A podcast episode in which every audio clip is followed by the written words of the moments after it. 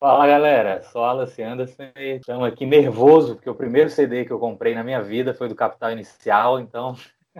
Olha só. Olha aí, resposta. Qual a diferença entre você trabalhar com o Renato e com o Dinho? Caraca! Grande pergunta, uhul! A cruz e a espada aqui. É, eu vou dizer assim, rapidamente, né? O Renato é a pessoa mais influente da minha geração. Eu acho que é um dos maiores compositores, inclusive, que o Brasil já viu. Uhum. E o Dinho Ouro Preto, nas palavras do Renato, quando ele viu o Dinho pela primeira vez com o Capital Inicial, o Renato falou: o lugar do Dinho é o palco.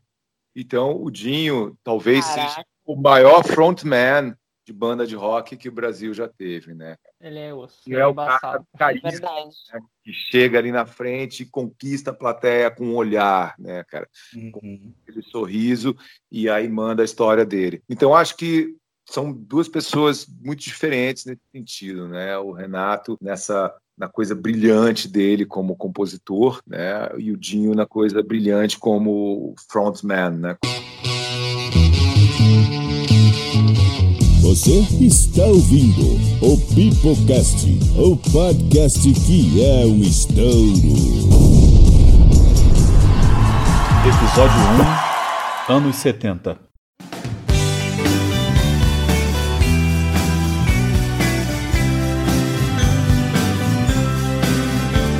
Moramos na cidade, também o presidente, e todos vão fingindo viver decentemente. Só que eu não pretendo ser tão decadente, não. Os anos 60 atingiam o solo nacional com uma força que ecoaria por várias décadas. O projeto de 50 anos em 5 do presidente Juscelino Kubitschek, o presidente Bossa Nova, chegava à sua conclusão, entregando uma capital nova, jovem e sem muitos atrativos até então. Os embaixadores, professores e demais primeiros filhos de Brasília gastavam seu tempo livre absorvendo os balanços efervescentes da Jovem Guarda e as mensagens provocadoras da Tropicália. Portanto, ficaria a cargo de seus filhos, na década seguinte, usar todo esse marasmo, a repressão da ditadura militar, a influência musical do momento para criar uma das maiores revoluções culturais da história do Brasil. Nascia assim o punk rock de Brasília,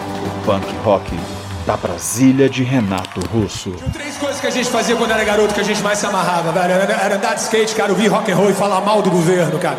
Na verdade, os anos foram se passando e a gente descobriu que a gente gostava de falar mal de qualquer governo. Foda-se.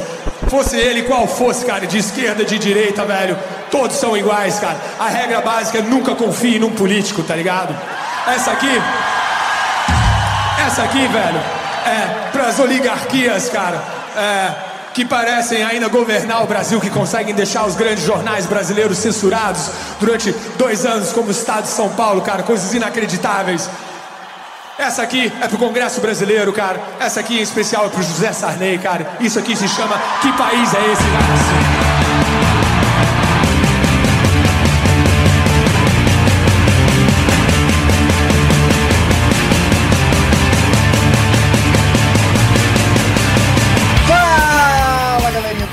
Está começando mais um podcast para toda a sua rede de rádio Anchor, Spotify, iTunes, SoundCloud ou qualquer aplicativo de áudio que esteja utilizando para nos ouvir de forma legal ou ilegal. Hoje, meus queridos, nessa data mega especial, nós vamos falar do fenômeno da única e inigualável capital do rock. Nós vamos falar desse gênero maravilhoso que nasceu, cresceu e se desenvolveu em Brasília. Para falar um pouco mais do rock candango, eu estou aqui com Kevin Balduino. Fala galerinha, aqui é Kevin Pretórios. Hoje eu não vou cantar, que eu tô meio gripado, minha voz tá um pouco ruim, mas Nossa Senhora do Cerrado, protetora dos pedestres, que atravessa o chão às 6 horas da tarde, fazer com que eu chegue sã e salvo na casa da Noélia.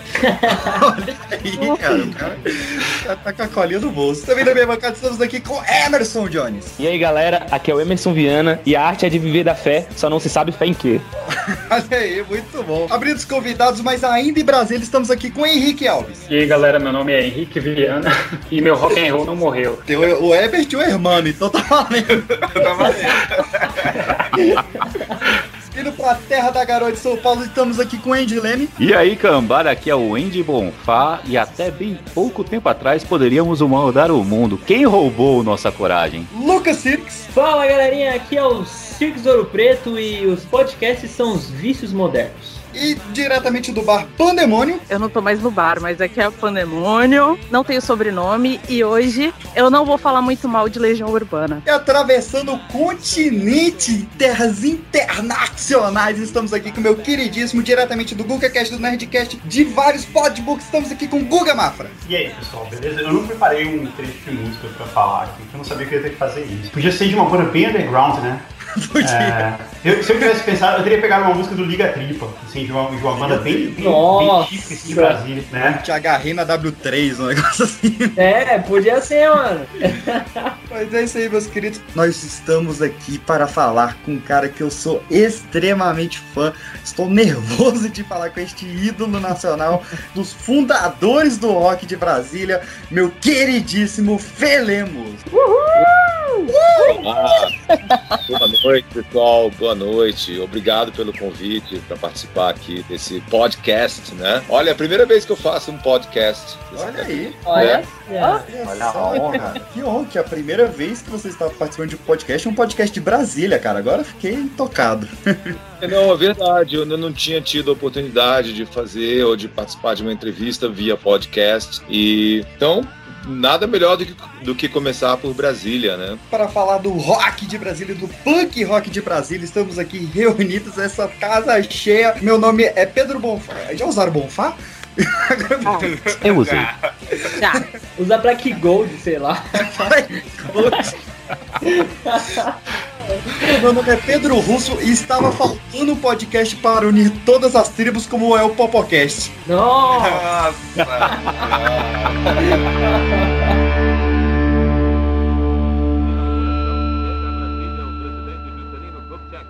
O Dr. Israel Pinheiro recebe Sua Excelência no Catetinho, onde se realizou a exposição dos primeiros automóveis JK. A primeira dama do país quebra a garrafa de champanhe. A elegância sóbria e requintada dos novos carros desperta a admiração dos presentes. A minha alma chorou tanto que de pranto está vazia.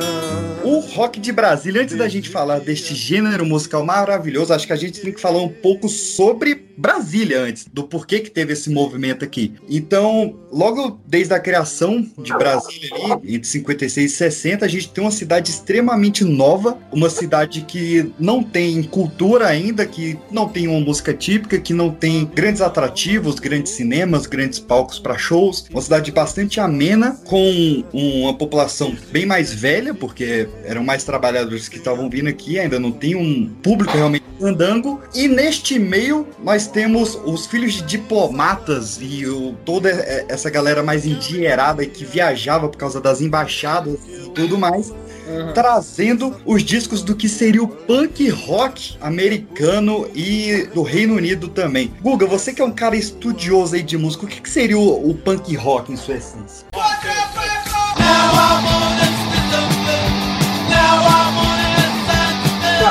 Ideia que a gente tem de punk rock no Brasil, ela é muito diferente do que era o punk nos Estados Unidos e na Inglaterra, porque a gente tem essa ideia do punk da periferia, né? Da, da música do Gilberto Gil, do, do punk do ABC, né? Do, do, do- punk proletário. E, e- e, na verdade o punk nos Estados Unidos e na Inglaterra, na Inglaterra principalmente, ele era um lance fashion, assim, ele era um negócio, eh, ele era uma maneira agressiva de moda, sabe? Tipo assim, enfiar um alfinete no nariz, é, de você sangrar, de você usar roupas com, com taxas e de couro, né, com espeto. Era muito ligado a isso. E ele era o, o punk brasileiro, ele também acabou se tornando, por essa característica, ele acabou se tornando bastante político, né? O punk anarquista, punk de protesto. Mas o punk da Inglaterra que influenciou tudo isso, ele era mais nihilista, assim, ele era mais, tipo, eu quero acabar com tudo, Ele era mais revolucionário até, né? não, não, ele não era, não, pelo contrário, ele era, ele era mais, ele era nihilista, esse é o ponto, assim, ele era mais, tipo, não tô nem aí pra nada, eu quero, eu quero morrer jovem, me encher de droga e, e foda-se todo mundo, assim, era, era mais nesse sentido, entendeu? Ah, As músicas mesmo nos Estados Unidos, as músicas dos Ramones, assim, elas são, elas não são de protesto, né? Elas são tipo, now I wanna sniff some glue, eu quero, eu quero cheirar cola, né? É, beat, beat on the breath with the baseball bat, eu vou bater nesse moleque que tá chorando aqui. É um lance meio agressivo, assim, meio, meio sujo, assim, mas não no sentido não tinha conotação política que a gente enxerga hoje, que é uma característica brasileira do punk. Assim, é, o, é, o, é o jeito que o, essa galera que a gente estava falando aí absorveu essa informação estética do do it yourself, né, de tocar só com três acordes, do som ser muito sujo, muito rápido, de não ter nenhuma preocupação com a qualidade, sabe, uma barra muito baixa de nível de qualidade. Então, assim, os Ramones eles eram fãs dos Beatles, eles eram fãs do, do, do Phil Spector, que veio a gravar com eles depois e tal. E falaram assim, a gente vai tocar do nosso jeito aqui, do nosso jeito simplão aqui, meio distorcido mesmo, meio rápido mesmo. Mas eles, era, era, uma, era uma forma de fazer aquilo, só que de um jeito meio descompromissado, assim, meio artesanal, sei lá, se a gente pode dizer isso. E o que, o, o, o que essa galera de Brasília, né, que, que trouxe essa influência do punk rock pra cá, eles leram isso, mas eles eles trouxeram essa outra, essa outra característica porque o país passava por uma ditadura, né? Então, e eram uns anos muito difíceis, assim. Uhum. É, esse, esse final dos anos 70 e começo dos anos 80 era o, eram os piores anos, assim, da, da, ditadura, no sentido de que o preço foi muito alto, né? De, de violência e de repressão e etc. E a promessa não foi cumprida, assim, a promessa de que o país seria o país futuro, de que seria, sabe, de que seria um país rico e de primeiro mundo. Nada disso foi cumprido, pelo contrário, o país estava entrando numa recessão, em crise econômica muito forte. E com tudo aquilo e, e com todas essas outras questões rolando, né? É, pessoas exiladas. E, então, tudo isso, é, essas duas coisas se somaram para formar esse funk brasileiro que a gente conhece. De uma maneira muito geral, que eu estou falando aqui, né? Tem várias Sim. nuances. Com certeza. Aí o que, que a gente fazia? Em Brasília não tinha muita coisa para fazer. Então a gente ficava, poxa, vamos formar uma banda. Vamos. E era aquela coisa, a gente já tinha a banda toda pronta, a gente tinha nome, sabe? Quem ia fazer o, o que na banda, o guitarrista, o baixista, tudo só não tinha instrumento, não tinha lugar para ensaiar, não tinha nada. Então era uma coisa maluca, porque de repente naquela época era muito difícil conseguir instrumentos e, sabe, ter uma guitarra Fender, assim, que hoje em dia tem, assim, que é mais fácil, né? Putz, era um absurdo. Eu tinha dois empregos, dava lá na cultura inglesa, era repórter do Jornal da Feira, Coordenadoria de Orientação e Defesa do Consumidor para o Ministério da Agricultura. Pois meu sonho era comprar uma guitarra, sabe, assim. Até que eu ganhei um baixo. Meu pai me deu de presente um baixo. Aí, assim, eu ajudei e completei, comprei um amplificador. E era assim, o lance todo era esperar a semana passar, porque no fim de semana a gente podia ensaiar. E era muito legal, assim, eu tinha um Duovox Giannini, que eu acho que é do tamanho desse armário, era desse tamanho. Assim. sabe, a maior felicidade do mundo era subir os três andares até o apartamento do Fê, que ficava no, te no terceiro andar, carregando aquela coisa pra gente ensaiar, sabe? Fazer barulho. Fê, vamos começar ali de volta aos seus 15 anos, ainda pega o motor pra gente voltar pra essa época. É. é. Na época que você. Direto do túnel do foi... tempo. Direto do túnel do tempo. Ah lá, meu, a pandemônia aí. Cara, os piores imitadores de Faustão nunca vi. Ah. É. Na época que você tinha ali 15 anos, é que você foi morar na Inglaterra, não é isso? Mais ou menos essa época? É, eu fiz 15 anos de idade morando na Inglaterra. Eu cheguei lá com 14. E como é que foi esse seu primeiro primeiro contato quase que exclusivo ali, adiantado com o punk rock inglês? Como é que faz essa diferença com as coisas que você ouvia antes? Meu, foi muito uma experiência assim completamente inesperada, né? Eu não sabia que existia punk rock até chegar na Inglaterra. Eu sempre fui muito curioso e sempre gostei muito de ler. Então, chegando na Inglaterra, eu comecei a comprar jornais de música, né? Que lá tinham quatro semanários, fora as revistas. É, não, Melody Maker, New New Music Express, tinha o Sounds, tinha esses três, Melody Maker, New Music Express, Sounds, e acho que tinha mais um lá que não, não era assim, é, não era do Major League, né, era dos, dos mais lidos, assim. Mas fora isso tinha as revistas, as dezenas de revistas de, sobre rock, né. E eu comecei a ler muito o New Music Express. E aí comecei a falar desse tal de punk rock. Na mesma época eu descobri um programa de rádio de um DJ chamado John Peel. Todo dia, das 8 às 10 da noite, ele tinha duas horas na BBC, na Rádio 1. E eu comecei a ouvir também, porque era, era ouvir, a gente ficava assim, indo de mudando de estação, tentando encontrar alguma coisa de rock, e não existia no Brasil. É isso que eu chego num lugar que além de ter uma imprensa de rock, né, uma mídia né, impressa muito forte, tinha esse programa do John Peel, que depois eu vinha saber, foi, um dos- é um, foi, né, ele já faleceu, um dos maiores DJs da, da música inglesa, ele é uma personalidade cultuada, né, é, na Inglaterra.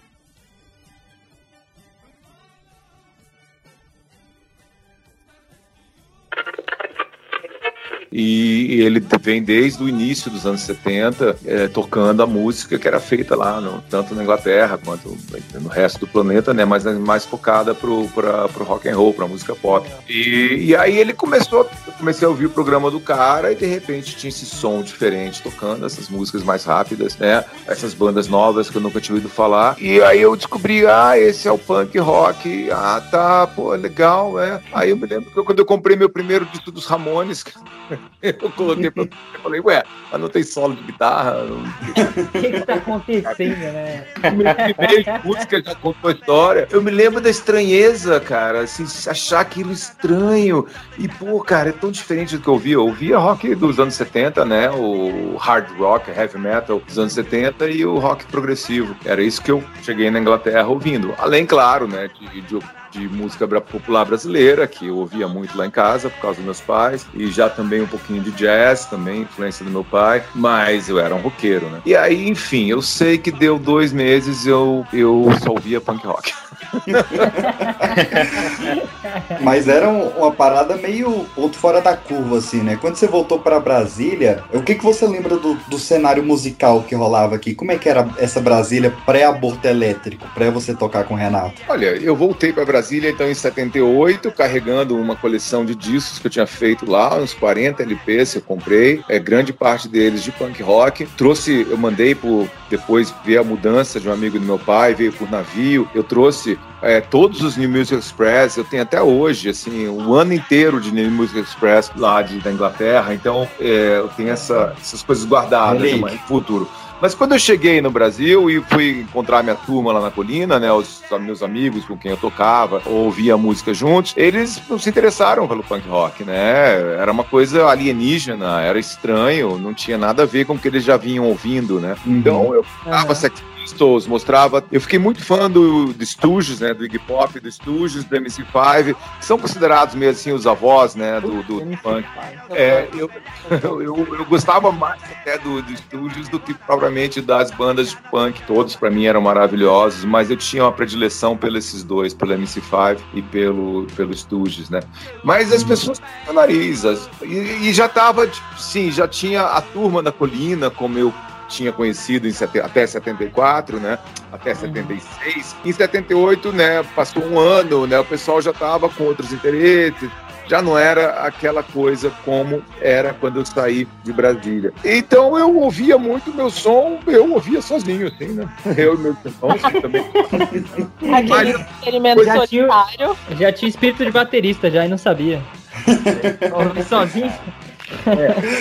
Que maco é essa, cara? Então a gente tem realmente essa importação da, da, da cultura do faça você mesmo, né? Do do it yourself. É toda essa cultura do quatro, do- dos três acordes, do que, cara, a gente tava aqui, pô, vindo da bossa nova, vindo do, do, do alvorecer da- do tropicalismo, e que eram coisas realmente muito complexas tal. E quando veio o punk rock, que é realmente simples, chamou a atenção da tal da turma da colina, né, cara? Que, pra quem não conhece muito aqui Brasília, né, na Universidade de Brasília, aqui na UNB, a gente tem os prédios que ficam na colina, onde são os prédios habitados pelos professores da UNB, e os filhos desses professores tinham toda uma turma ali que saía junto, que curtia junto, principalmente os três primeiros que a gente pode abordar aqui, que estavam querendo fazer uma banda, que era o Felipe Lemos, o André Miller e o cara mais importante pra. É, tá, não o mais importante, que o mais importante foi o Renato Russo, mas talvez o segundo mais importante pra todo esse movimento, que foi André Pretórios, cara.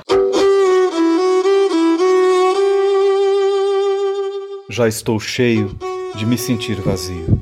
Meu corpo é quente e estou sentindo frio. Todo mundo sabe e ninguém quer mais saber. Afinal, amar ao próximo é tão demodê. De todas as errantes trajetórias da turma do rock de Brasília, nenhuma foi tão trágica e conturbada quanto a de André Frederick Pretorius. Nascido em 1961, o sex symbol da turma da colina, a turma, como gostava de dizer o Renato, exibia seus olhos azuis em um corpo atlético de quase 2 metros de altura no histórico primeiro show do aborto elétrico, em 11 de janeiro de 1980. Rezam as lendas, e aqui vão umas delas, que ele teria perdido a palheta e tocado com os dedos cobertos de sangue, se cortou tocando a sua guitarra punk, as suas composições punk ao lado de Renato e Felemos, antes de abandonar o Brasil e voltar para a África do Sul. Cumprindo então o serviço militar obrigatório de dois anos, Pretórios volta para Brasília e para o aborto elétrico, onde teria ajudado na composição de música urbana e Bahadur Man of Blues. Renato e André, revivendo sua amizade juvenil, gravariam juntos um falso programa de rádio em inglês chamado Rádio Leucemia. Hi, all. I'm here to sing some love ballads just for you, kid. I'm gonna sing one of my favorite songs. It's one of your favorite songs as well. Here goes a one, a two, a one, two, three, four.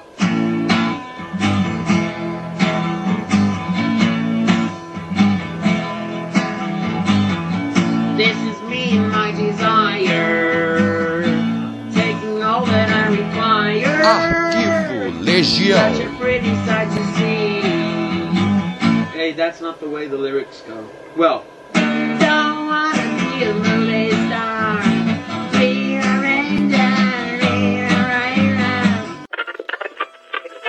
De onde sairia a primeira versão de Faroeste Caboclo, a introdução de Tempo Perdido e o nome Uburn Legion, uma disciplina escolar fictícia. Pretórios e Ginny, sua namorada e futura esposa, se mudariam para os Estados Unidos, onde teriam encontrado em Washington os irmãos Alex e Felipe Seabra, os últimos da turma a verem Pretórios com vida.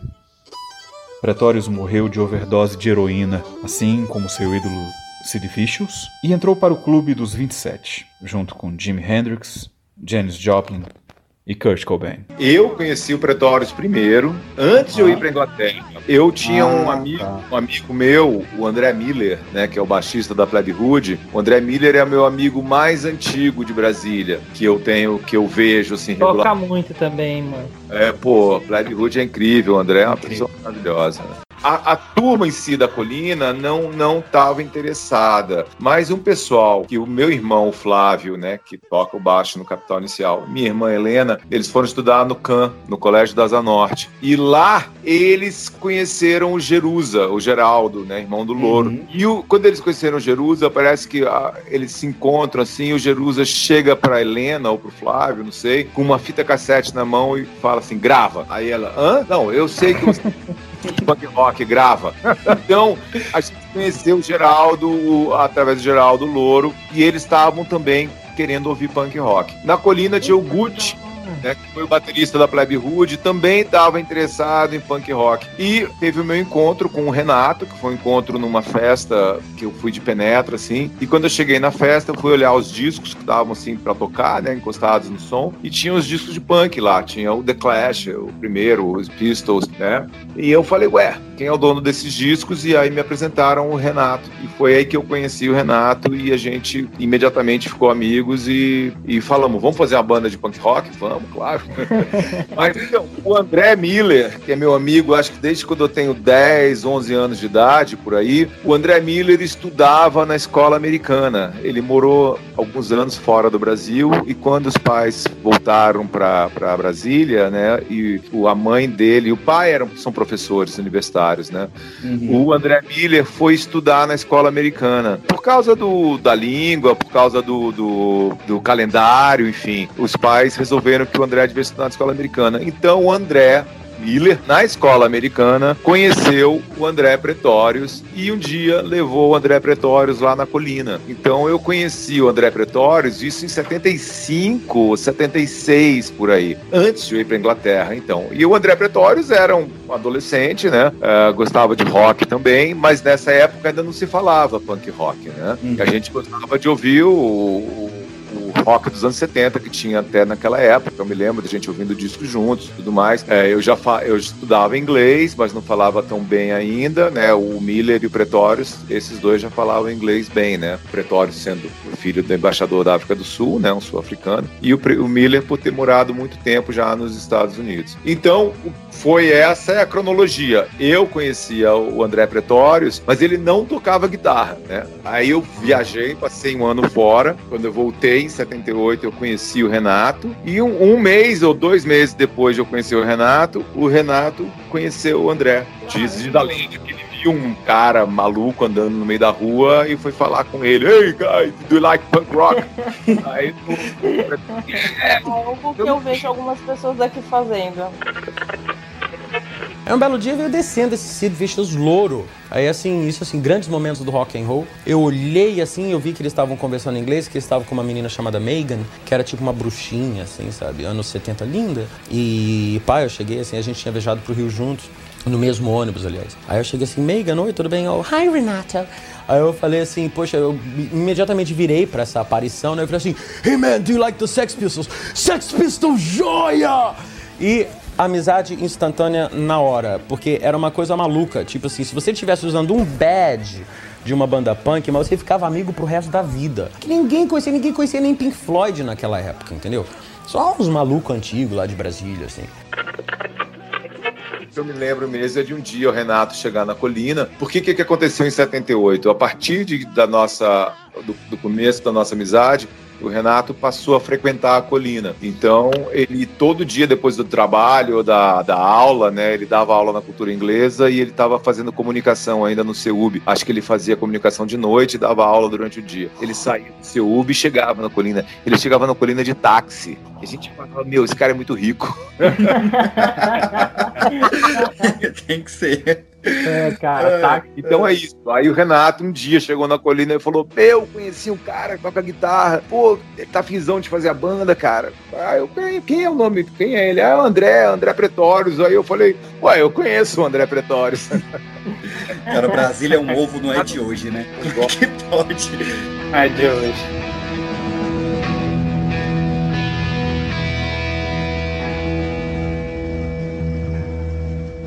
Quase foi chamada de Electric Flag, quase foi chamada de tijolo elétrico, mas o próprio Pretórios iria batizar ela com o sensacional nome de Aborto Elétrico. É, nós somos Aborto Elétrico, a gente vai tocar umas músicas para vocês.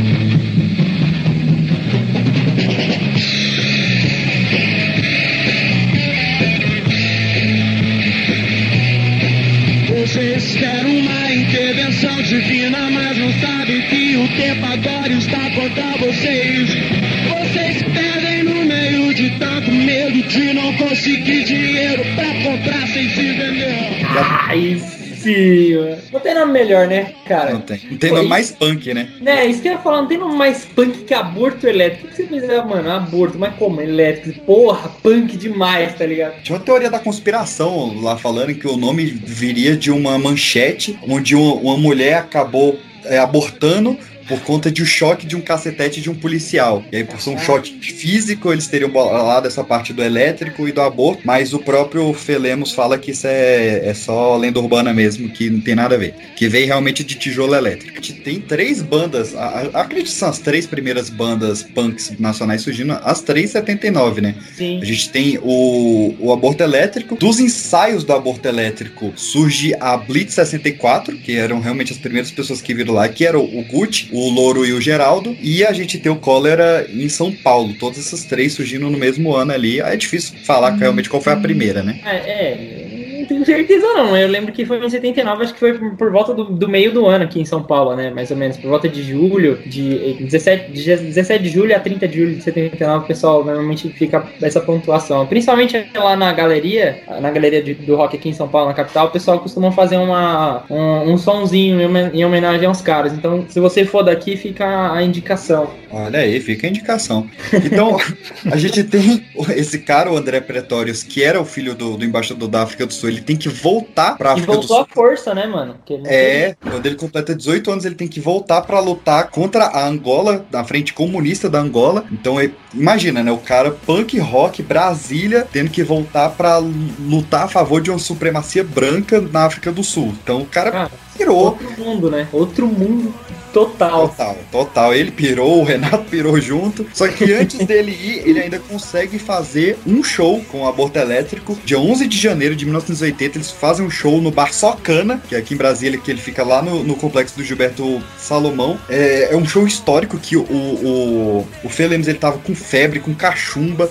O Pretórios deixa cair a baqueta, ele toca sem baqueta, sangra a guitarra inteira. E o, o Renato tímido, mas tendo que cantar ali, tendo que tocar baixo. Mas foi é realmente histórico. Foi um show que a gente vai ver mais pra frente, que ele foi influenciando tudo ali. E, e o repertório deles, cara, era tão curto, mas tão curto, que toda vez que eles terminavam de tocar o repertório inteiro, quem tava ali assistindo falava, beleza, toca de novo. Aí eles tocavam de novo.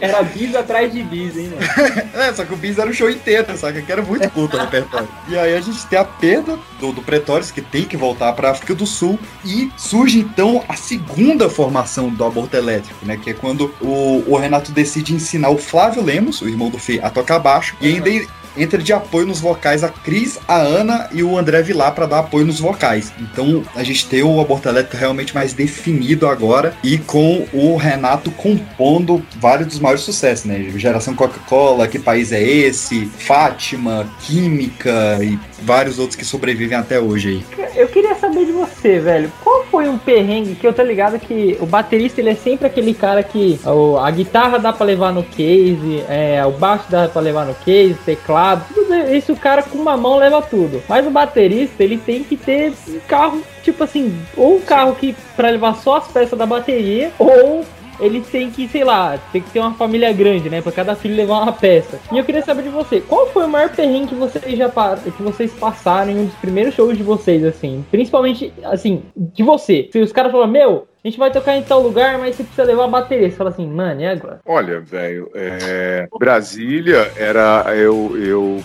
eu usava variante, né? Bra- Variante pra mim era uma coisa boa, tá? Foi o carro que eu aprendi a guiar. De hoje, né, que, que assusta todo mundo. Mas meu pai tinha uma Variant, Variant, tá? Uma Variant branca. é, e esse carro eu comecei a guiar a partir dos 16 anos, eu já ele emprestava meio assim, né? né? Então eu com, com uns 17 anos que foi quando o, o aborto começou a tocar e particularmente com 18 anos aí eu já tinha carteira, eu usava a variante. Então é, era eu carregava a bateria na variante para cima e para baixo. Esse então não tinha case nem nada, ela ia, né, colocava dentro do porta-mala e a bichinha aguentou. Olha o que ela aguentou, não não tá Tava gibi, né? Se o carro falasse. É. Essa bateria segurou a bronca do rock de Brasília, porque É. ela é realmente profissional, com som classe A, entendeu? É uma Não, bateria. tá ligado. né? Então ela, ela era a bateria que era usada em todos os shows, por todas as bandas, e ela aguentou o rojão. Cara. Ela tá intacta. Eu tenho Caramba, uma- por todas as bandas, tipo assim, você levava no ambiente, montava e a galera, tipo assim, É, é. Caramba, velho. Coragem, hein? Isso é um herói pra povo brasileiro. Isso aí é um herói. É você tá herói rock. São dois carros que tem que ser beatificados, né? A variante do Fê e a Brasília do. É o Dado, né? Que tinha a Brasília? Isso, a Brasília do Dado, é, são carros Caramba, Mas o que acontecia nos shows, que eram sempre as bandas tocavam juntas. Então, o Renato tinha um amplificador de baixo, né? Que deixava no palco. O Felipe Seabra tinha um Marshall que ficava também no palco. Assim, as, cada uma banda contribuía com alguma coisa. Então, a, a minha contribuição era a bateria, né? Um perrengue, só um perrengue que eu lembrei agora, teve um show do Aborto Elétrico na, na Universidade de Brasília, na Expo Arte. Isso foi em 1980, final de 80, eu acho. É, eu tinha tinha entrado na faculdade. E a gente tocou no anfiteatro ali atrás do, do ICC, é, entre o Minhocão e a biblioteca. Tem um anfiteatro ali na, na UNB, né? E a gente fez, era, uma, era o último dia da Expo Arte, era, uma, era um festival de música e no final ia ter os punks. Aí na, na hora que a gente começou a tocar, virou uma loucura. Aí começou quebra-quebra e extintor de incêndio e. No final, juntou uns malucos e pegaram os peças da bateria e começaram a fazer. Os caras. batendo no, surdo, batendo no. Aí, cara, e eu, e eu vi que os caras estavam afim de confusão, meu. Eu falei, e eu imagino, eu tinha 18 anos, eu, magrelo lá, né, cara? E, e os caras eram meio da barra pesada, assim. Aí eu me lembro que veio o pessoal da educação física que tava ajudando com a produção. Aí chegou uns remadores lá e falaram, ó, Vai, vai. falando embora de guardar a bateria, porque senão ela ia estar até hoje lá. Cara, isso, é, isso é uma cena clássica de filme de Sessão da Tarde. É, pois é, Pensando, plot de filme americano total. Aquela confusão, ah, vai todo mundo embora, sobra quem? Sobra o baterista pra guardar a bateria no carro e tem os três ou quatro falando. Ah, o cara me olhando assim, perdeu o Playboy. Eu falei, fodeu, cara. Mas daí, infelizmente, a produção viu que tinha uma coisa errada acontecendo e, e, ah, mandou. Mas, cara, ainda falando nessa pegada de história, você até falou aí do, do encontro do, Renato com o Pretórios, que é uma lenda do Rock de Brasília, e o Rock de Brasília tem várias lendas, né? Tem a, a, a lenda do, do, do Renato indo no- na janela do quarto do seu irmão, que ninguém meio que confirma.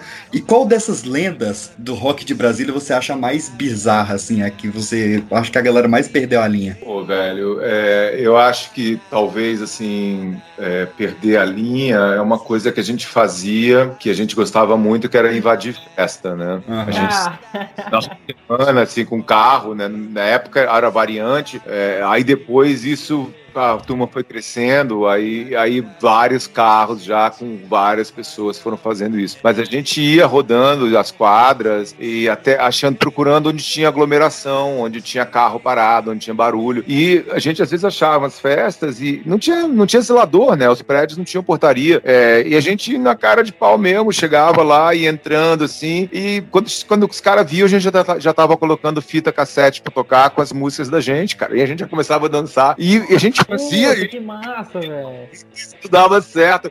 Deu muito certo. A gente fez uma boa época. No final, quando a turma cresceu, aí não foi mais legal, porque aí começou a vir um pessoal que tava afim de, de zonear mesmo, cara. Aí tem. Tem até no livro do Paulo Marchetti, que A eles. Turma da Colina, né? O livro? É, não, não, é. Como é que é? É, é- como é que é o nome da, do livro? É a Turma da Colina, eu acho, cara, que é do Paulo Marchetti. Ele lançou uma coleção de fotos e tem entrevistas também. E, e o Fred, que era do- do- dos, dos, dos punks radicais lá, dos, do, dos- do hardcore, né? Ele conta que eles entraram numa festa e destruíram o apartamento do cara. Aí. Ai, gente. Aí já não tava legal, né? E a gente não destruía nada, não. A gente só destruía a bebida e. E a dignidade, né? É, pois é. É que a gente não era recebido a pedrada, né? O lógico que o dono da festa via que tinha entrado nos penetras, mas primeiro era uma turma no quando nesse começo era uma turma legal, é, é, era uma turma bonita, o som era bom, então a gente animava muitas vezes a festa, né? Então eu me lembro, eu não me lembro de ter sido posto pra fora nenhuma vez assim com violência, não. Mas essa invasão que o Fred conta no livro, que, que destruíram a casa do cara, eu acho que eu não tava. Eu já tava namorando, eu já não tava mais. Já saiu dessa vida, né?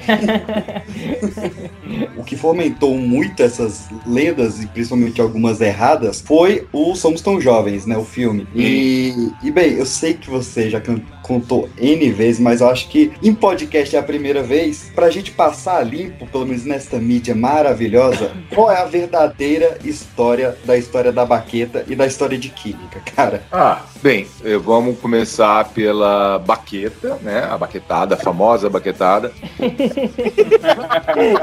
a Momentos de tensão. baquetada, ela é no dia, uma semana depois da morte do John Lennon. Aí de repente ficava uma coisa, eu lá me matando, escrevendo as letras. e tudo. Pô, eu tinha ensinado a baixista a tocar baixo e pá. E o cara sempre enchendo o meu saco. Eu- aí teve um- um- uma apresentação, foi no dia, foi na, na- na- pouco tempo depois que o John Lennon morreu, a gente tava fazendo uma apresentação numa cidade satélite em Brasília chamada Cruzeiro. E eu acho que foi assim, quatro dias depois de tudo, a Yoko Ono mandou uma mensagem pra todo mundo no mundo inteiro que às quatro horas da tarde, que seria quatro horas da tarde no Brasil, durante 10 minutos era pra todo mundo fazer uma meditação pro John. Eu adoro essas coisas, né? O John Lennon foi assassinado em dezembro, 6, 7 de dezembro de 1980, tá? E o Elétrico tinha um show na semana seguinte, no, no, no final de semana seguinte da morte do Lennon. Foi uma baque, todo mundo muito triste, né? Eu comecei a ouvir música através dos Beatles, é a minha referência mais forte, assim, minha base da minha, da minha carreira musical são os Beatles, né? Mas o Aborto Elétrico tinha um show na semana seguinte, né? ah, no, no na mesma semana. E o que aconteceu foi que o, o ensaio, o equipamento do aborto ficava na casa dos pais, no Lago Norte. E no dia, no domingo, no dia do show, ah, às vezes o Renato ia lá para ajudar a gente a guardar, mas dessa vez ele não foi. Então eu e o Flávio, a gente guardou todo o equipamento, desmontamos o ensaio, né? O estúdio, colocamos dentro do carro. Aí quando chegamos no lugar, carregar, o Renato. Chegou para ajudar, mas ele sumiu. Ele sumiu né? A gente, eu e o Flávio, montamos tudo sozinho. E eu falei, cadê o cara? Por que ele não tá ajudando a gente? Aí, pá, eu tô lá e assim, tomei um porre. Eu acho que eu devo ter tomado um daqueles. um garrafão inteiro daqueles de vinho bem barato, entendeu? E tava completamente. Mas vou fazer minha meditação pro John. E foi uma coisa super importante que tava tendo lá o festival. A gente tava tocando embaixo de um prédio, entendeu? Eu junto os garotos lá, porque era assim. Não era show. A gente pegava a bateria, montava. Tinha um amplificador Irmãos Desse tamanho, o meu Duovox desligava tudo naquilo, né? E de repente, pá, tamo lá tocando, não sei o quê, e é, a gente ia entrar e tudo. E eu tô lá bêbado, eu deitei. Agora é a hora da meditação do John. Aí deitei lá, fiquei pensando em John Lennon. E tudo, e o dia tava escuro, tava cinza, tava nublado e tudo. Batata, deu quatro horas, o tempo começou a abrir. Isso foi uma coisa mística. É dessas coisas que eu vou me lembrar pro resto da vida. Abriu e saiu um céu maravilhoso, um sol, sabe? Assim, o sol aparecendo atrás das nuvens. Eu falei assim, poxa, que legal, essa meditação tá funcionando mesmo, sabe? Todo mundo tá fazendo meditação. Em Brasília, juntou uma galera no- no- lá no- no Lá no congresso eles fizeram, isso estava sendo feito no mundo inteiro, né? Eu feliz da vida, né? Mas claro, já tava torto, mas rock and roll. E fiquei chateado, né? Pô, a gente sempre fazia tudo junto. Faltando cinco minutos pro show começar. Bem, show. A gente ia tocar no chão, ali no Cruzeiro. Meia dúzia de pessoas que estavam andando por ali, ó. Mas, mas para mim, era a coisa mais importante do mundo. Era assim, não tinha, era, era um show, era como ver o Pink Floyd em Pompeia, entendeu? Pra mim era o show do Aborto Elétrico. A minha vida girava ao redor da minha banda. Era, era, era onde, eu, onde eu me sentia vivo. Tá? E o meu amigo, parceiro de guerra, né, sumiu, deixou a gente na mão. Ah, que bom. Aí, faltando cinco minutos, o Flávio já estava preocupado. Cadê o Renato, cara? Vai, tipo, tá marcado pra começar às cinco, são cinco para cinco. Cadê o cara? De repente, a gente vê o Renato vem andando assim, meio, né, estranho, com a carinha assim, meio com um sorrisinho, maroto. Fui saber depois que ele tava bêbado. É, mas aí ele chegou, né, como assim, né, tudo, tá tudo pronto. E tipo, porra, Keila, caralho, cadê você, meu? Onde você tava, meu? A gente montou tudo sozinho, blá, blá, blá. Ele, ah, eu fui ali no meio do cerrado fazer uma oração pro John Lennon.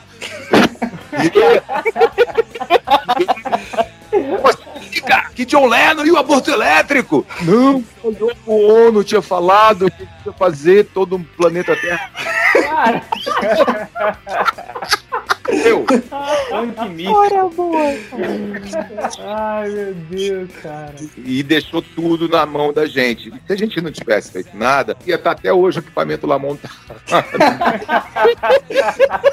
Aí eu me senti, vocês podem rir, todo mundo ri, mas eu achei isso uma facada pelas costas, sabe? eu Ah, falei, não, pô, na hora com certeza, né, ah, cara? cara, quer dizer, o show pra ele não importa. Quer dizer, ali que eu comecei a ver que o Renato, na verdade, ele sempre pensou nele em primeiro lugar, né? É, é o jeitão dele. E ali eu falei, meu, eu tô aqui, o baterista carregando equipamento, montando, ligando fio, tá, tá, tá, tá, pra chegar à nossa grande estrela, que foi lá no meio do mato, e fiquei mordido. E aí, no meio. E a Ah, galera tem essa mania mesmo, de achar que baterista é road. Baterista não é road não, filho. Não é porque a gente tem 15, 16 peças que a gente vai montar o seu amplificador, ligar essa guitarra. Não é assim, Caraca, mas levou muito Cara, só- até aquele momento, a gente sempre tinha feito as coisas juntos. Nesse momento, ele foi uma, uma coisa. Ele poderia ter falado, galera, eu quero ir ali no meio do mato fazer uma oração. Eu falava, fala, vai o caralho no meio do mato, entendeu? junto. A gente vai lá junto, entendeu? Porque eu também gosto dos Beatles, também tô chateado que o, que o John Lennon morreu, mas eu tenho um show pra fazer. Eu sou esse cara, né? CDF. A gente tá ali falando de uma época que éramos assim, né? ah, punks, né? No- inclusive na estrutura. Nossa estrutura era mínima, era tudo, mas demorava tempo pra montar. Tinha que ligar, passar o som. Tinha um cara lá, tinha uma- um peazinho montado, então tinha que ligar os equipamentos na mesa do cara. Eu teve que fazer todo um, um, um- um trabalho pra o show rolar. Mesmo que fosse para aquelas para turma e mais os curiosos que estavam ali. Era um show tem uma res- responsabilidade. Ele não não não não encarou com a devida preocupação ou responsabilidade que tinha que ter mas tudo bem tudo bem não eu fiquei chateado Porém, depende. Boa, pô. Quer dizer, aí depois quando a gente foi fazer o show, aí o Fê cismou que eu não tava tocando bem. E tanto fez, tanto faz. Entendeu? Tinha umas 50 pessoas, se isso, estavam lá assistindo e tudo. Aí teve uma hora que ele falou, pô, Renato, você faz tudo errado, não sei o quê, blá, blá, blá, blá, blá." Pegou a baqueta e ficou tipo um reizinho assim atrás da bateria. Pum, e me tacou uma baqueta, eu olhei assim. Ah, mas não tem. Qual baqueta que era? Era 7B? Se for 7B, foi, não, deu uma não. doída, hein? ah não ia ser assim igual Ah, então, é, então. Doeu, doeu um pouco ainda. pegou no meio das costas, assim, mas eu não tinha ter feito isso. Eu me arrependi. Assim que acabou o show, eu fui falar com ele, ele já tinha ido embora. Aí eu perguntei pra minha namorada onde ele tava, aí ela me olhou assim, Fê, o Renato foi embora. Aí eu falei, ih, cara, fiz cagada, né? Aí eu fui pra casa do cara, bati lá. Aí depois de noite ele foi com a namorada Inês, sabe, né? Porque a gente era super amigo e tudo. Ele Demorou pra atender, mas atendeu, já tava de banho tomado, de roupão. Aí eu falei, Renato, desculpa, cara. Ele, Renato, volte, volte. Hum. "Er, a banda acabou. Eu falei, não, como acaba a banda cara? Aí ele, não, não, não, a banda não acabou e a gente teve mais um ano de trabalho, entendeu? E a- o lance da baquetada ficou pra trás. Foi uma briga entre amigos que a gente nunca mais tocou no assunto, não, não influenciou a nossa, a nossa a, amizade. Foi uma explosão ali na hora, minha. E assim, eu confesso que, não, reconheço que foi uma coisa, claro, impensada, porque foi uma explosão, e não deveria ter feito isso. Você não deve jogar baqueta em ninguém, a gente não deve, não deve jogar nada em Às vezes, vai, às vezes, vai. Tô zoando. Brincadeira. E é, o que é mais importante dizer é que o aborto elétrico não acabou por causa disso, tá? É diferente do filme, tá? Não teve briga, não teve se ajoelhar. Eu nunca brigamos, cara. O Renato era meu melhor amigo, cara. Eu amava o Renato. O Renato foi meu padrinho de casamento, sabe? Se a gente tivesse alguma rusga, alguma coisa assim, ele acho que ele ia viajar. Me casei em Pelotas com uma gaúcha. Ele voou do Rio de Janeiro para Porto Alegre, depois pegou um carro de Porto Alegre até Pelotas para ir ser nosso padrinho. Quer dizer, era uma cidade muito bonita, cara. Pra mim foi meu maior amigo, assim, entendeu? Dessa época que- da, de Brasília, época de ouro de Brasília, digamos, do rock de Brasília, né? Então, é, é isso. Aí o aborto não acabou por causa disso. O aborto continuou, teve mais um ano de aborto elétrico, que foi 81, que foi o ano que o aborto começou a se tornar famoso em Brasília, né? Começamos a tocar, tocamos na, na, na Escola Parque, não sei se a gente tocou na Escola Parque, mas a gente tocou no- ali no Galpão, Galpãozinho várias vezes, tocamos na Funarte, é, tocamos, é, já vínhamos tocando direto na, na Universidade de Brasília, o aborto começou a aparecer na imprensa, e no final de 81, sim, que rolou a história de Química. Não quero nada.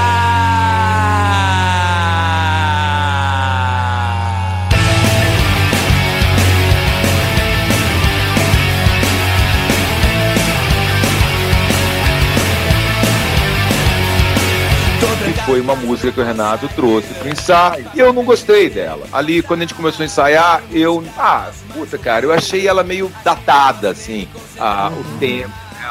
Uma vez falando de vestibular, blá blá blá, e enfim, Belsen Tropical, né? Belsen é um campo de concentração, que é mais. Eu já tava meio ali no final de 81, eu tava ouvindo muito mais o pós-punk, eu tava ouvindo Joy Division, eu tava. O próprio aborto elétrico, eu tava querendo fazer algumas coisas diferentes também. A gente tinha uma música chamada Construção Civil, que a gente achava que já ia para umas praias diferentes. E aí, química era uma coisa mais parecia velha. Então eu fiquei assim com um bode de química. E a gente ensaiou só uma vez química e já ela não entrou pro repertório. E o que aconteceu foi que logo depois, isso já era dezembro de 81. E aí vieram as férias na universidade e eu viajei junto com um pedaço da nossa turma, né? Ah, Eu fui com minha namorada, o Maldinho foi, eu acho que a Helena foi, mais a Paula, várias pessoas da turma. A gente fez uma viagem de dois meses pelas praias do sul. A gente foi para Santa Catarina e depois a gente foi para o litoral de São Paulo. E eu fiquei dois meses longe de Brasília. E aí, quando eu voltei, foi era já em fevereiro, liguei pro Renato. Aí o Renato falou: Fê, eu não tô mais na banda, eu tô fora. E aí eu sabia, assim, que aí a banda tinha acabado. Já falando de. Principalmente anos 90, anos 80, 70 e tal, que foi muito revolucionário, não só no rock, mas em vários outros estilos musicais. É, tem essa questão, né, da, da crítica social que sempre existiu, mas foi muito enfática, até pela questão política, toda a história do, do Brasil nessa época, e inclusive no rock, que veio revolucionando, pegou essa, essa maré toda aí política, e a crítica social era muito grande. Então, a questão da, da letra fácil, de fácil compreensão, tudo do rock, tirando essa parte de, de acordes e tal, a letra batia de frente com, com o povo. O povo se identificava muito com aquilo, porque é aquela coisa que é, a gente não tá satisfeito com o negócio, mas não tinha como gritar. Porque hoje a gente tem a internet, tá aí, qualquer coisa, um- alguém dá um tweet e tal. Naquela época não tinha isso. Então as pessoas se identificavam muito com as críticas sociais pelas letras de músicas, porque era como elas se viam representadas, né? Era a letra musical ali que às vezes batia de frente a pessoa, pô, curtir porque é o que eu penso, né? E não só na questão política, mas às vezes numa outra questão amorosa até, né? Que as pessoas se identificam muito também. É, esse, esse é o grande, esse é o grande segredo, né, do, principalmente do, do- da música pop, assim, dos anos 80 e 90, do qual esse movimento, do, qual o rock faz parte, ela, ela traz identificação muito grande com o jovem da época, né, que era algo diferente, assim, porque a, a música das gerações anteriores, ela tinha isso também, mas como ela tinha que desviar da censura, ela tinha a ideia, ela era meio cifrada, né, ela era meio... tem Ela tinha uma, uma máscara ali, né? é, a, a banda do Chico Buarque não é realmente sobre a banda, é sobre a seleção chegando com, com o campeonato, né? Cálice, é, né, que foi a mais famosa. É, Cálice. Era cheia de metáforas, né, na, na- na letra da música. E já nos anos 80, quando a ditadura meio que já fracassando, né, já chegando ao seu final, assim, sabe, batendo nessa tecla e essas coisas foram passando, né? Então é, tinha muita tinha muita música de protesto ali, de é, veraneio vascaína, né? Olha só, cara, tipo, beleza, não podia tocar na rádio, mas mas estava gravado, estava no disco, tocava no show. É uma das É, letras mais incríveis dessa época, é Veraneio Vascaína, cara. de Brasília pra vocês! Rapidinho que o nosso tempo tá acabando, a gente tem que correr!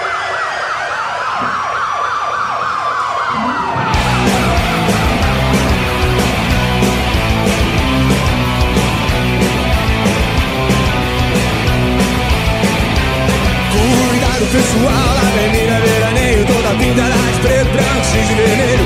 Com números do dentro tudo tristarados Assassinos armados, uniformizados. Veraneio Vascaína Vem dobrando a esquina. Funcionava é, a, a questão da composição é, no aborto elétrico? Tipo, é, qual foi a primeira música que vocês compuseram juntos? Como que era o processo criativo, enfim, como funcionava isso naquela época? O primeiro, a primeira formação do aborto, eu, Renato e André, o André Pretórios fazia riffs de guitarra, né? Ah, As músicas se originavam a partir dos riffs que o Pretórios fazia, né? É, Aham. Algumas coisas dessa época, Benzina, que o, o Capital regravou, né? Admirável o Novo, o Capital não gravou. Tinha também uma chamada é, Sneakers. Então eram temas de punk rock feitos pela guitarra e a gente fazia, né, acompanhava o André. Aí a segunda fase do aborto foi depois que o André foi embora e o Renato assumiu a guitarra. E aí quando o Renato assumiu a guitarra, o Flávio entrou pro baixo e o Renato começou a trazer as canções. Então as primeiras músicas são Tédio, Geração Coca-Cola, Que País é Esse, Conexão Amazônica. Essas músicas são Fora Conexão, que tem uma parceria comigo, a história lá dos tambores, né? Comecei a tocar aqueles tambores, aí o Renato teve a ideia de cantar os tambores da selva, já começaram a rufar, né? E aí ele me colocou como autor, foi uma gentileza dele, né? Mas o Renato escreveu a letra toda, o Renato escrevia todas as letras e ele fazia, trazia as músicas já meio que encaminhadas, assim, né? A melodia, ele começava a tocar no violão e ele criava a melodia em cima das letras que ele escrevia. Então, grande parte do repertório do aborto é basicamente do Renato. Aí tem umas exceções, por exemplo, Fátima, o Flávio Renato fez em cima da linha de baixo que o Flávio criou. O aborto elétrico, cara, era o Flávio Lemos aqui no baixo, o Fê Lemos na bateria e o inigualável Renato Russo na voz, falou, cara?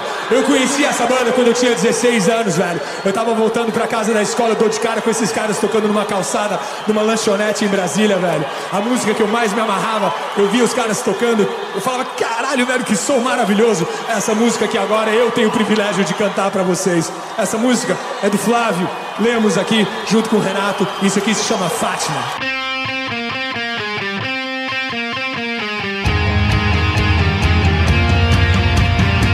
Música urbana. Surgiu a partir da batida da bateria e do riff de guitarra do André Pretórios, mas basicamente eram coisas que o Renato trazia ou algumas músicas Que foram improviso no estúdio, né? A gente tocando junto, uma batida de bateria ou uma linha de baixo gerava a música e aí o Renato às vezes fazia a letra na hora também, improvisando. Era muito criativo. Caraca, que foda. Um Isso é muito bacana. né? E, e- e, cara, já pegando aí também dessas composições, é outra coisa que eu sempre tive dúvida é que quando acaba o aborto elétrico e anos depois vem a surgir o Legião e o Capital, algumas músicas foram gravadas pelo Capital logo no início e outras pelo Legião, seja no primeiro disco ou no Que País é Esse? Como é que se dá essa divisão de músicas do aborto ou foi uma parada mais orgânica mesmo? É, a verdade, assim, o aborto acabou e a Legião e o Capital começaram. O aborto acabou em oit- no, janeiro de 80, fevereiro de 82, vai, com esse telefonema, né, do Renato. E ele já começou a montar a banda dele logo em seguida. E eu já comecei, já montei o Capital inicial também, já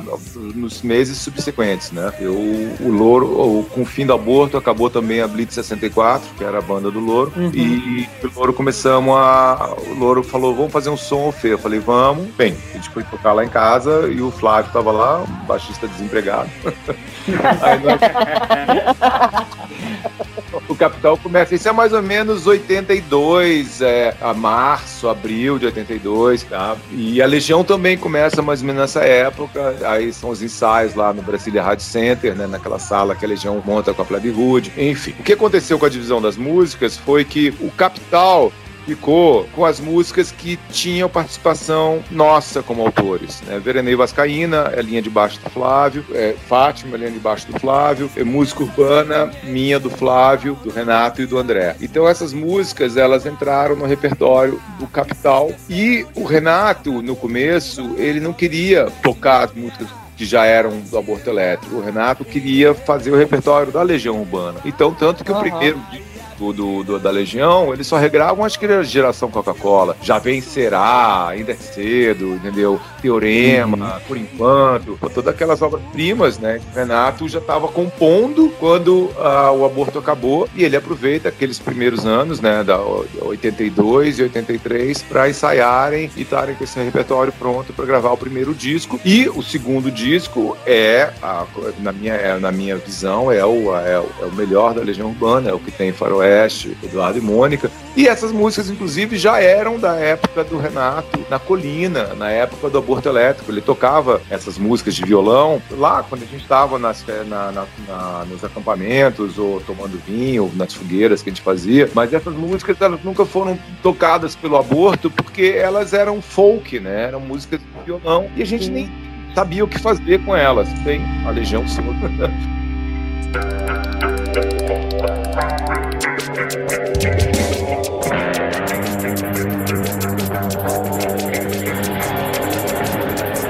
Não, então eu quero falar do saber dele, da relação com, um trabalho que ele fez eletrônico. E, velho, o Fê gravou um trabalho solo eletrônico. E também ele mistura. Que, ele teve um trabalho que ele misturou a bateria elétrica com a bateria convencional, né? A gente pode dizer assim. E assim, e hoje em dia tem muita bateria elétrica na cena, né? Tu acha Tem. que fácil, assim, pra criar alguma coisa e usar num disco de rock, com todos aqueles recursos que ela tem e tal, tem espaço? Porque em, outro, em outros segmentos de música já, já rola isso, mas em rock eu acho que eu não vi ainda, só bateria elétrica. É, então. Rola um preconceito pra galera? Não, é- é- o rock é um, é um, embora seja de protesto, né? E existe, né, existe o rock de protesto, claro, o rock sempre foi transgressor, é, o rock foi- é revolucionário, o rock também é conservador, né? Uhum, o rock tem suas fórmulas, né? O rock tem estilos consolidados, enfim. Então,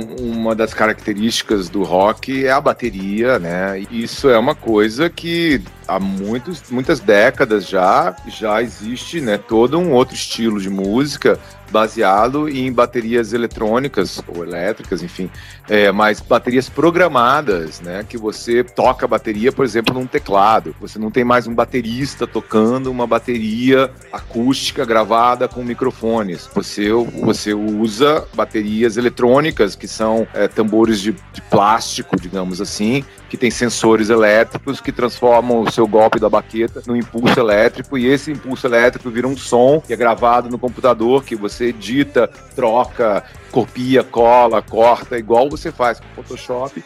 Você música, entendeu? Que heresia, gente. Existe que fazem e trabalham assim. Existem bandas de rock que usam a, a eletrônica para fazer rock and roll. Agora, você ver um show de rock, se você quer aquela coisa do rock clássico, guitarra solando e cantor fazendo yeah, yeah, você vai ver normalmente? Depende do que o, o cliente quer, entendeu? Agora, é, desde a da, da revolução ele- é, digital, né, que começou nos anos 80, e a, a- um protocolo chamado MIDI, que, que é uma interface digital para instrumentos musicais, desde que isso surgiu, é, abriu a possibilidade de você compor, fazer música, sem precisar ter uma banda, entendeu? Então, você, você hoje, você tem grandes discos lançados por pessoas incríveis que fizeram tudo sozinho, no seu Banda quarto. de um homem só, né? O último que a gente pode falar aí, que é mega hiper blaster, é a Billie Eilish. É, né? exato, eu ia citar ela e o irmão fizeram um disco no quarto.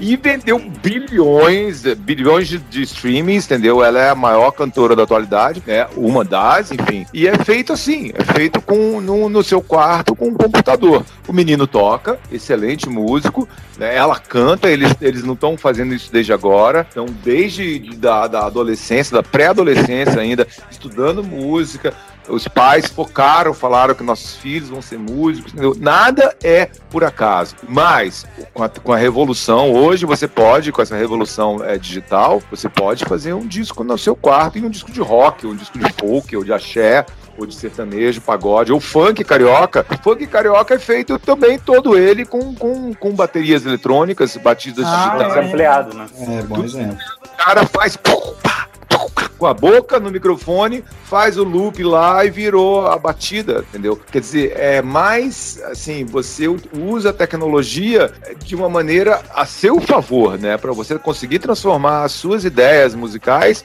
em música. E não é mais necessário você ter uma banda de rock para fazer uma música para a juventude. Hoje, inclusive, o rock é só mais um dos estilos de música que a juventude ouve, né? O rock tradicional, rock dos anos 70, 60, ficou meio para nós que curtimos essa e outras pessoas mais novas, claro que que curtem, né? Porque ele continua sendo replicado, novas bandas sempre vão surgir, mantendo vivo esse estilo né, de tocar, mas não é mais um único estilo. E você pode ter bandas de rock incríveis com bateria eletrônica e bandas de rock medíocres com bateristas extraordinários. com 150 peças, entendeu? Não tem mais uma regra, né? Pensei em várias aqui, mas não vou citar nenhuma. Ou é melhor ver aí o Fê tocando. O Eloy, o Eloy toca muito do Eloy Casagrande. Sim. É melhor do que na bateria eletrônica, né? Mas isso que, que eu peguei foi do teu projeto, que tu fez isso quando tava gravando um projeto eletrônico, né? E aí eu, eu, então vamos falar um pouco do Hotel Básico, que é esse meu projeto, né? O Hotel Básico, eu comecei ele nos anos 90, a partir dessa revolução digital para música. Eu vi que eu usando um computador, eu podia compor. Eu podia criar linhas de baixo, ou riffs, né, de, de sintetizadores, ou mesmo pegar um samples de guitarra e fazer uma, uma, uma linha de guitarra. A partir disso, criar música, né? Então foi esse foi o- eu vi que pô, eu era um som baterista, né? O, baterista não faz música, a gente acompanha os instrumentos de harmonia, né? É a guitarra, baixo, Olha que vai ter uns bateristas que vai ficar bravo com a gente, hein? É composição? Você, agora, se você tem vontade de fazer música, como eu tinha, eu sempre pegava guitarra, pegava violão, ficava ensaiando os acordes, umas linhazinhas, umas riffs, né? E eu vi que com a eletrônica eu podia fazer isso. E aí, por isso que eu entrei, né? Mergulhei de cabeça, cara, na, na, na- na composição eletrônica. E nos anos 90 eu descobri a cena da música eletrônica. E aí eu falei, pô, cara, eu quero fazer algo dentro desse universo. Mas o meu foco não é música pra pista, assim. Eu não sou um DJ. Eu sou DJ amador, mas isso é um outro rolê. Meu foco é fazer canção. Eu gosto da história de ter, ter letra. Eu escrevo, né? Eu escrevia no começo do Capital Inicial. Eu ba- basicamente fiz todas as letras, né? Agora eu não escrevo mais pro Capital, mas eu continuo escrevendo. Então eu falei, pô, quero usar isso, cara. Eu tenho as letras, as- agora eu posso fazer a música. E quando eu comecei a trabalhar com parcerias, e tem sido parcerias com cantoras, as parcerias transformaram essas minhas ideias musicais e as letras em canções. Aí eu falei, pô, é isso que eu quero fazer. Daí surgiu o Hotel Básico. Eu já lancei um disco em 2005, chamado Felemos Hotel Básico, e em 2015 eu lancei meu segundo disco, Amor Vagabundo, Hotel Básico, Amor Vagabundo, e agora eu tô fazendo o terceiro disco com a Mel Ravazio, que já tem dois clipes aí na, no YouTube, né? É só entrar youtube.com barra Hotel Básico e tá lá. Tem vários clipes já lá, entrevistas, quem sabe até esse podcast não aparece um linkzinho pra ele lá também. Olha aí.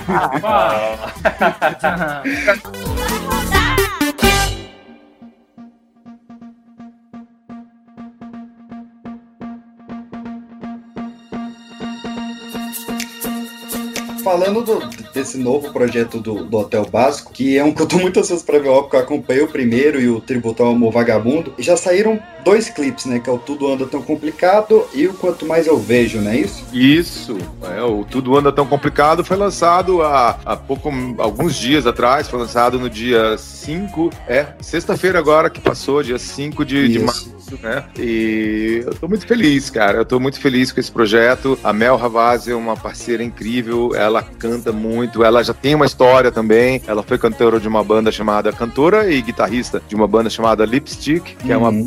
tocou na- no começo dos anos 2000, na cena emo brasileira, é, e a gente se conheceu naquela época, e, e, de repente a gente teve um reencontro em 2019 e começamos a compor e deu, deu match. Aí, e eu achei incrível também que você, acredito que tenha sido uma opção sua, lançar o, o primeiro clipe do Quanto Mais Eu Vejo no dia do aniversário do aborto, né? No dia 11 de janeiro. Sim, foi, foi. Foi, na verdade, isso tudo não são planos, né? Mas porque Aham. Verdade o que aconteceu é que a pandemia a- a- atrasou o projeto em pelo menos um ano. A gente estava para lançar o primeiro single no início de 2020, né? Quando caiu a Caraca. é a- apareceu a, esse vírus, né? E a gente parou tudo, quer dizer, tudo parou, né? O Brasil parou Uhum. parou. A gente, a gente, eu, eu só fui rever a Mel em agosto do ano passado. A gente ficou quase seis meses sem se encontrar, sem sair de casa, né? Aquela, aquela loucura que foi o começo da pandemia. E aí nós retomamos o trabalho, então, no final, né? Setembro, outubro de 2020, e o clipe foi ficando pronto, a música ficou pronta, a música foi lançada em dezembro, e aí eu vi que o clipe ficaria pronto no final de dezembro. Aí eu falei, pô, cara, vou fazer a data de lançamento dele no dia 11 de janeiro, porque é uma data muito importante pra mim. Foi o primeiro show do Aborto Elétrico. 11 de janeiro de 80, já se vão 41 anos, né, galera? Sim, é, é uma vida, viu? É, pois é. E aí estamos aí. Agora correndo atrás, esperando. Agora pro- a- os próximos passos do projeto são a gente é, preparando o terceiro single. A gente já tem nove músicas prontas, essas duas que você falou, que já são clipe. Temos mais sete, mas a gente ainda vai compor mais. Só que agora a gente tá com aquela coisa, para lançar uma música, você tem que fazer um clipe, né? Então, e, e não tem gravadora, a gravadora sou eu. Quer dizer. La gravadora sou eu. La gravadora sou eu. A gente faz um estúdio, eu tenho um estúdio em casa, mas uma vez que você montou o estúdio, ele você pode produzir milhares de músicas, né? Mas não, Uhum. Cada vez que você vai fazer um clipe, é uma grana que você tem que colocar. É uma É uma estrutura diferente, né? Tem todo um trabalho diferente, tem todo um conceito, né? É, o, o, o vídeo é muito diferente do áudio, né? Então, o, o áudio você pode ficar três meses fazendo uma música, cara. Um vídeo você tem que fazer em um dia e tem que dar tudo certo, cara. Porque se você precisar de mais um dia, o É muito caro. e aí você de repente não consegue as pessoas que você arrumou para trabalhar, ou ah, é, muda tudo de figura, né? E, e- então agora é- a gente está lidando com esse novo jeito de, de divulgar, de fazer música, que é fazer o videoclipe junto, né? A gente já fazia isso antes, Capital Inicial, enfim, mas tinha uma gravadora, né? A Sony Music atrás, né? Bancando e, e chama produtores e é, é, diretores famosos com produtoras chiques e vai aquele monte de grana, mas a coisa funciona. Agora, quando você vai pro independente, você tem que, meu, peraí. Mas se você não fizer o videoclipe, as pessoas não vão conhecer sua música. É, o, é o preço do progresso. É, pois é. Não, mas eu, eu achei incrível essa saída que você tive pelo que você teve, pelo menos nos clipes, de trazer um pouco do momento atual também, trazer um pouco ali das máscaras, dos fones, eu achei, cara, muito bacana. Foi, foi uma boa ideia, né? Foi, foi o conceito do clipe quando a gente pensou num clipe de dança, né? A Mel queria fazer o clipe de dança. Ela tem vários, a, a maior, a maior parte do casting é dela, né? Uhum. É, a gente falou, mas como é que a gente vai fazer um clipe de dança na pandemia, Mel? Aí falou, mas e se a gente fizer uma festa que nem aquelas festas de headphone, que fica cada um no seu quadrado? Aí, olha, e aí a ideia foi evoluindo a partir disso, entendeu? E a gente conseguiu, com o apoio da JBL, é, realizar esse, esse clipe. E foi assim, uma. Eu vou te contar, uma aventura, cara. A gente, Ah, adorei. Imagina o que, que a gente passou para chegar lá. É, adorei, cara, curti demais.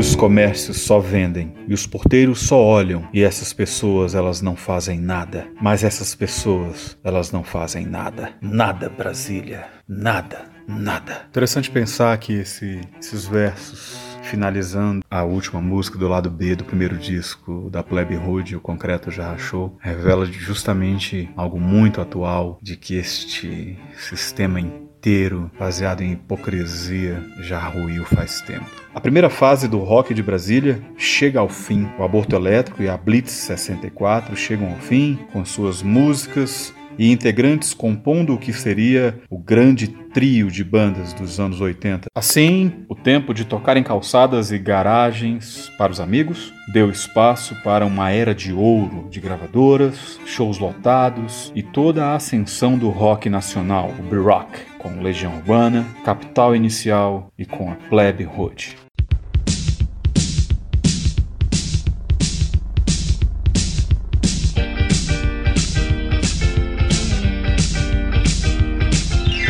Qual é a diferença do Felemos ali de 11 de janeiro de 1980 pro Felemos de hoje? O que, que a gente encontra desse Felemos do aborto elétrico no de hoje, no Hotel Básico? Olha, eu acho que a mesma coragem de meter as caras e inventar coisas assim que inesperadas, tá? É, aquela mesma paixão pela música tá estava presente no 11 de janeiro de 80, no primeiro show do, do Aborto Elétrico, tá presente hoje quando eu tô fazendo o clipe do, do Hotel Básico, entendeu? E essa coisa, essa paixão que não cessa pela música. Hoje o Felemos, de 40 anos depois, já toca um pouco de piano, já entende um pouco de música, já fez aula de. Legal. É... Não toca mais baqueta em ninguém, né? Não, tá. Ah, mas às vezes. tá, vai, pode confessar.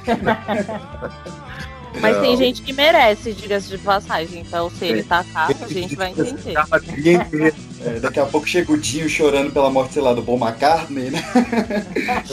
Bate na madeira, fala isso.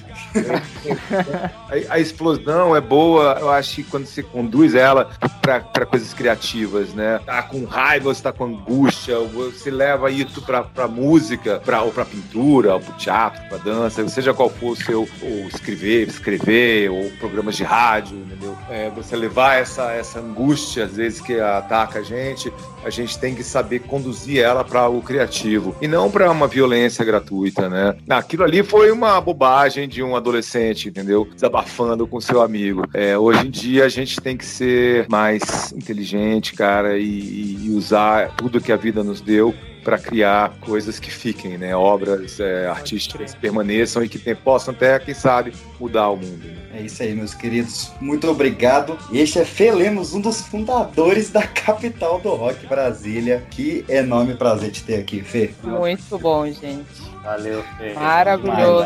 Incrível. Valeu mesmo, viu? E, e se falar com o Seabra de novo, fala que a gente quer ele aqui, viu? que eu não consegui contato com ele para participar desse especial. Fala que é- seria uma honra ter ele aqui também. Seabra é incrível. Se abra, eu mandarei um recadinho para ele. Falei, se abra, você não sabe o que você está perdendo. Você não sabe o que te aguarda. Não sabe o que te aguarda. Você será dessecado. Te deixarão. O bom é que a gente faz com carinho. É, é com jeitinho. A gente vai aos poucos. Tem cheiro de gasolina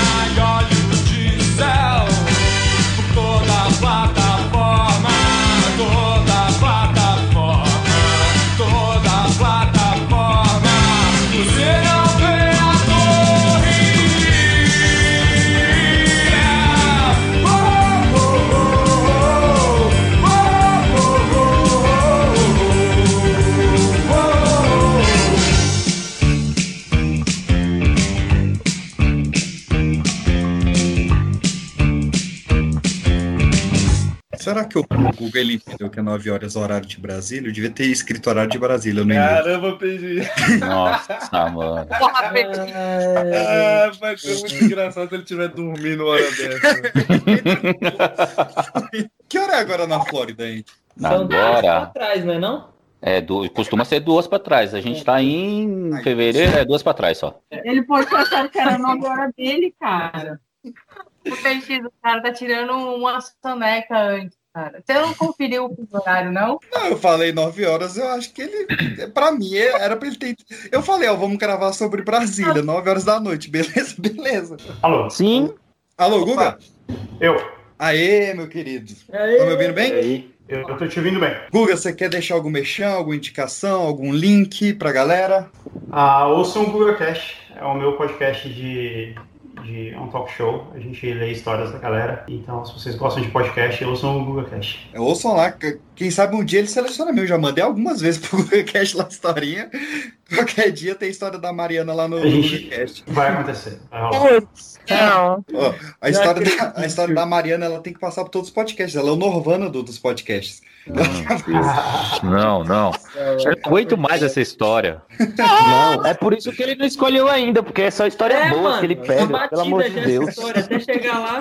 Tem hora que ele consegue repetir e o negócio, tipo, durou dois meses e ele consegue ter uma história diferente pra cada, pra cada podcast, cara. É um bagulho impressionante. Oh, é verdade, então eu tô esperando você contar lá no podcast. Queremos a Mariana aqui no Pipocast, viu? É uma banda de Brasília aberta pra um pedido de namoro. Então tá tendo tema. Nossa, tá bom.